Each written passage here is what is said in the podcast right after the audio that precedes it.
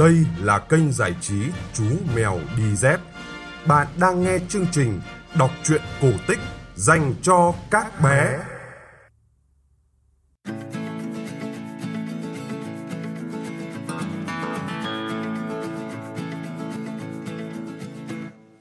Các bạn nhỏ thân mến, các bạn đang nghe chương trình kể chuyện cổ tích phát vào 9 giờ tối hàng ngày trên kênh giải trí Chú Mèo Đi Dép. Tối nay, chúng ta sẽ cùng nghe câu chuyện Nợ như chúa trồm.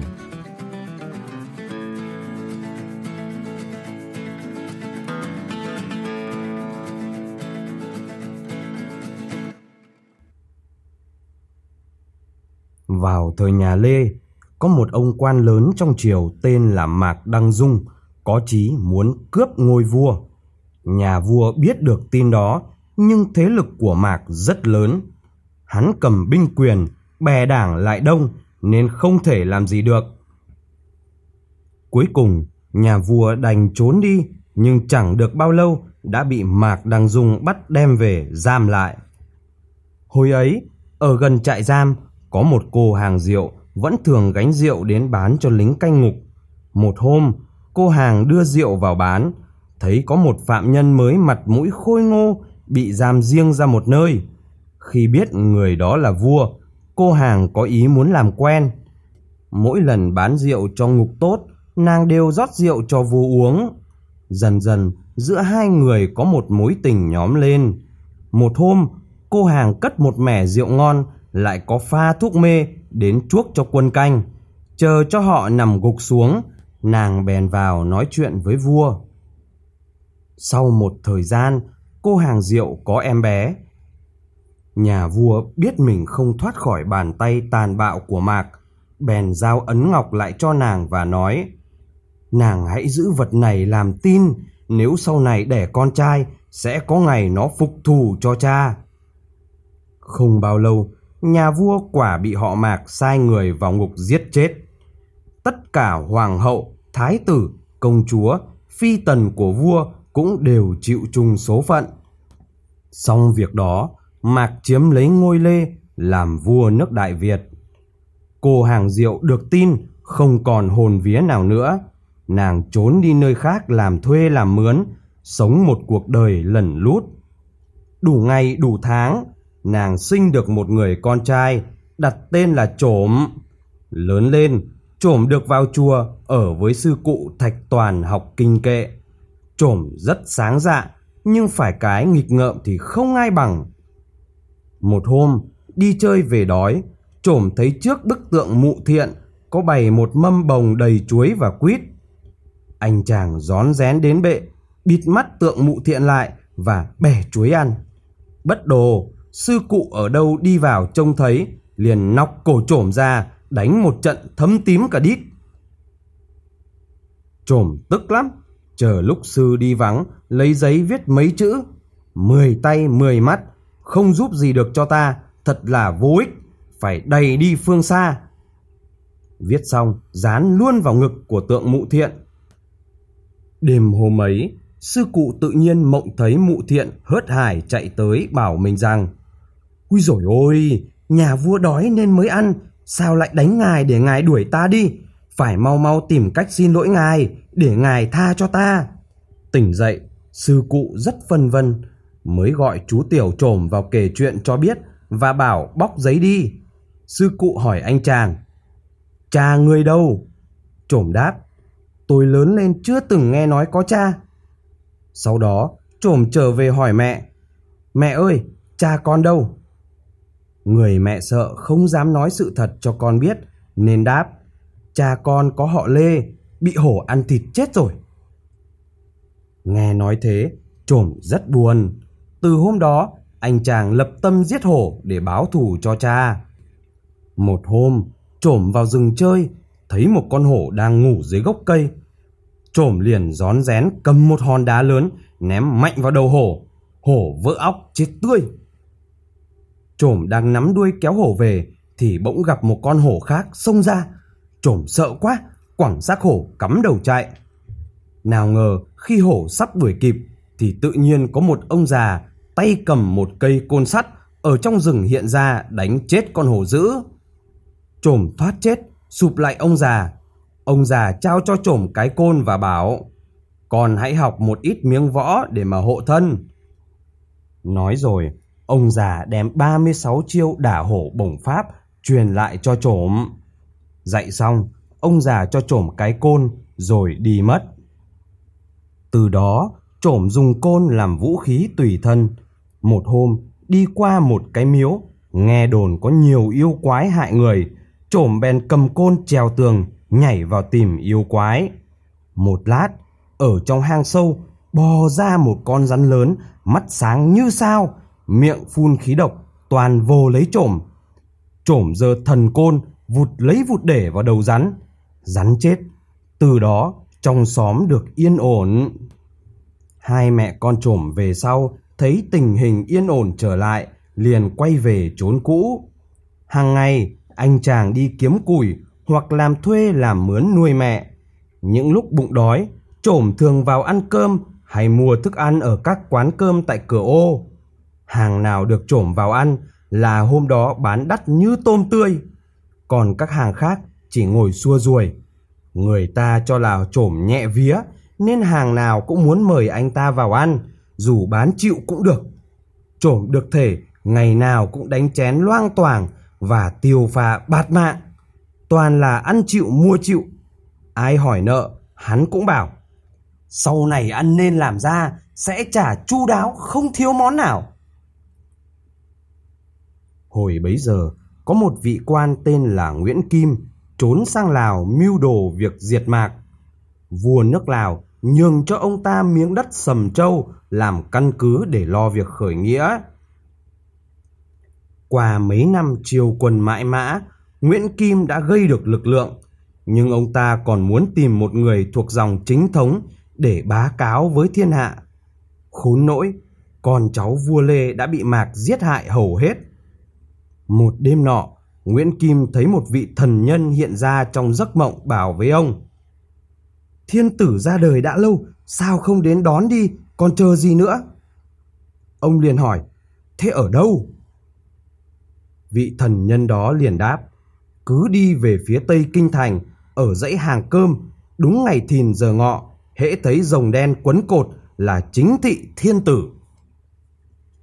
Sau khi tỉnh dậy, Nguyễn Kim rất mừng, bèn mang theo một ít bộ hạ, cải trang đi tìm con cháu nhà Lê, theo như lời thần nhân đã mách. Hôm đó, trổm đang ngồi ở hàng cơm, thấy có mấy người khách lạ đi qua, bèn đứng ôm lấy cột nhìn ra.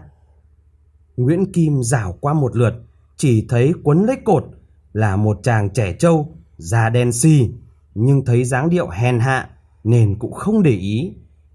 Đêm hôm đó, Nguyễn Kim lại mộng thấy thần trách. Ta đã mách cho biết thiên tử mà không nghe. Ngày mai, ra bờ sông, hễ thấy ai đội mũ sắt, cưỡi thuyền rồng là đúng. Hôm sau, Nguyễn Kim trực ở bờ sông, nhìn những thuyền bè qua lại, nhưng chờ mãi, chả thấy ai đội mũ sắt cả. Mãi đến gần tối mới có một chuyến đò ngang, trong đó có trổm và một người bán chảo gang.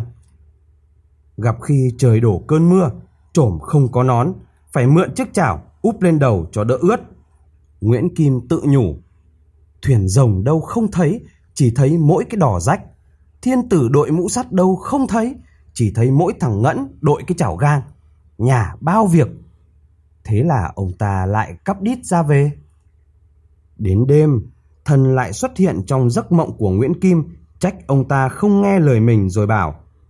Ngày mai, cứ đến chỗ quán cơm cũ tìm người nào đi chữ đại trở lại chữ vương thì đón về. Qua ngày hôm sau, Nguyễn Kim và bộ hạ lại kéo nhau đi tìm.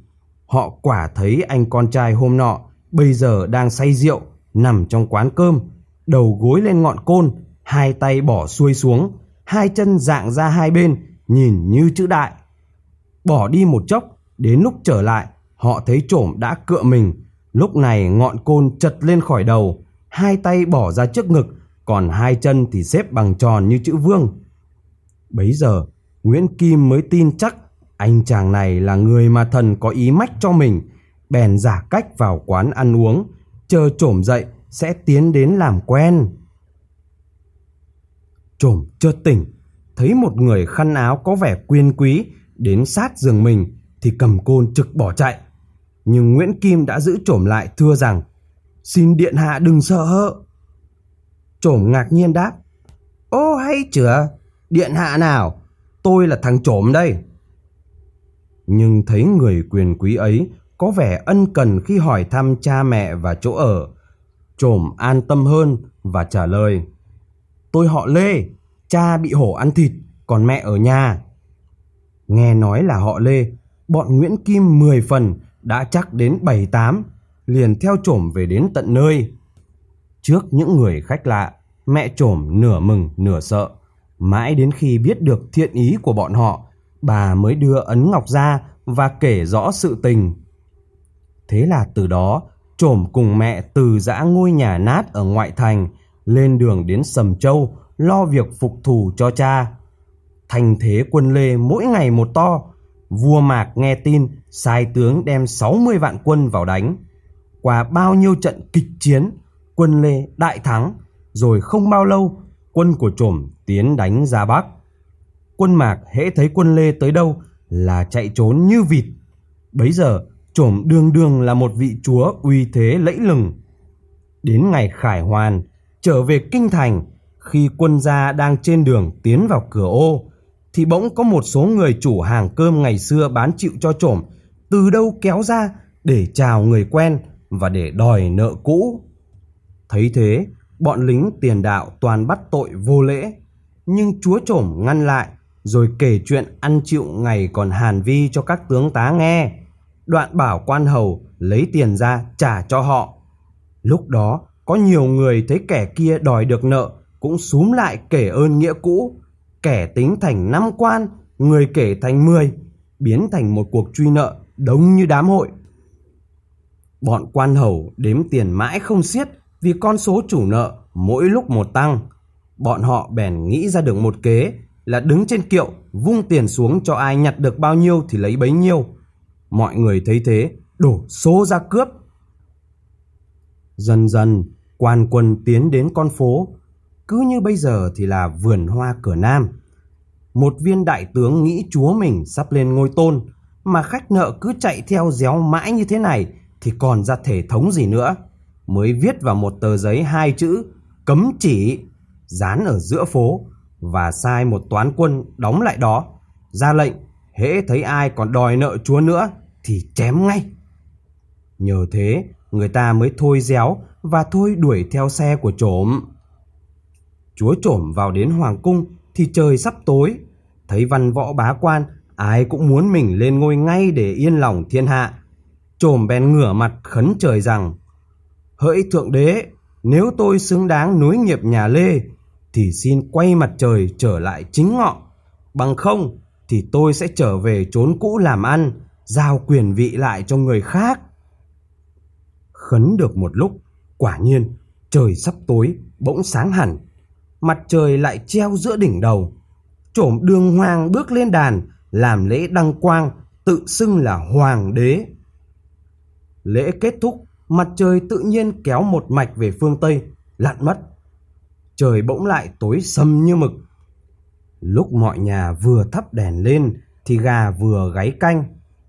Ngày nay còn có câu tục ngữ nợ như chúa trổm. Còn ở chỗ vườn hoa cửa Nam bây giờ cũng do sự tích trên mà người ta gọi là ngã tư cấm chỉ. Nếu các bạn nhỏ đi chơi buổi tối mà đói bụng, có thể xin bố mẹ cho vào ngõ cấm chỉ ăn tối. Ngõ này có rất nhiều món ăn ngon như mì gà tần, cơm đảo gà rang, cháo sườn, chân gà xả ớt, chân ngan chua cay hoặc là lẩu hải sản. Nhưng phải nhớ, khi ăn phải tự xúc cho khéo, đừng để rơi đồ ăn ra ngoài nhé.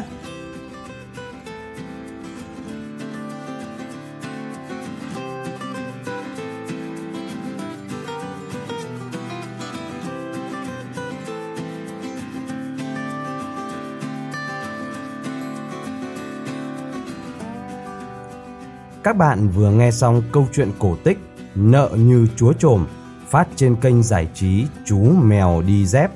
Các bạn nghĩ sao về câu chuyện này? Hãy để lại bình luận của mình nhé. Bố mẹ nhớ like và subscribe kênh để bé có thể cập nhật những câu chuyện cổ tích mới nhé. Chúng ta sẽ gặp lại nhau trong chương trình kể chuyện vào 9 giờ tối mai. Còn bây giờ, xin chào và chúc bé ngủ ngon.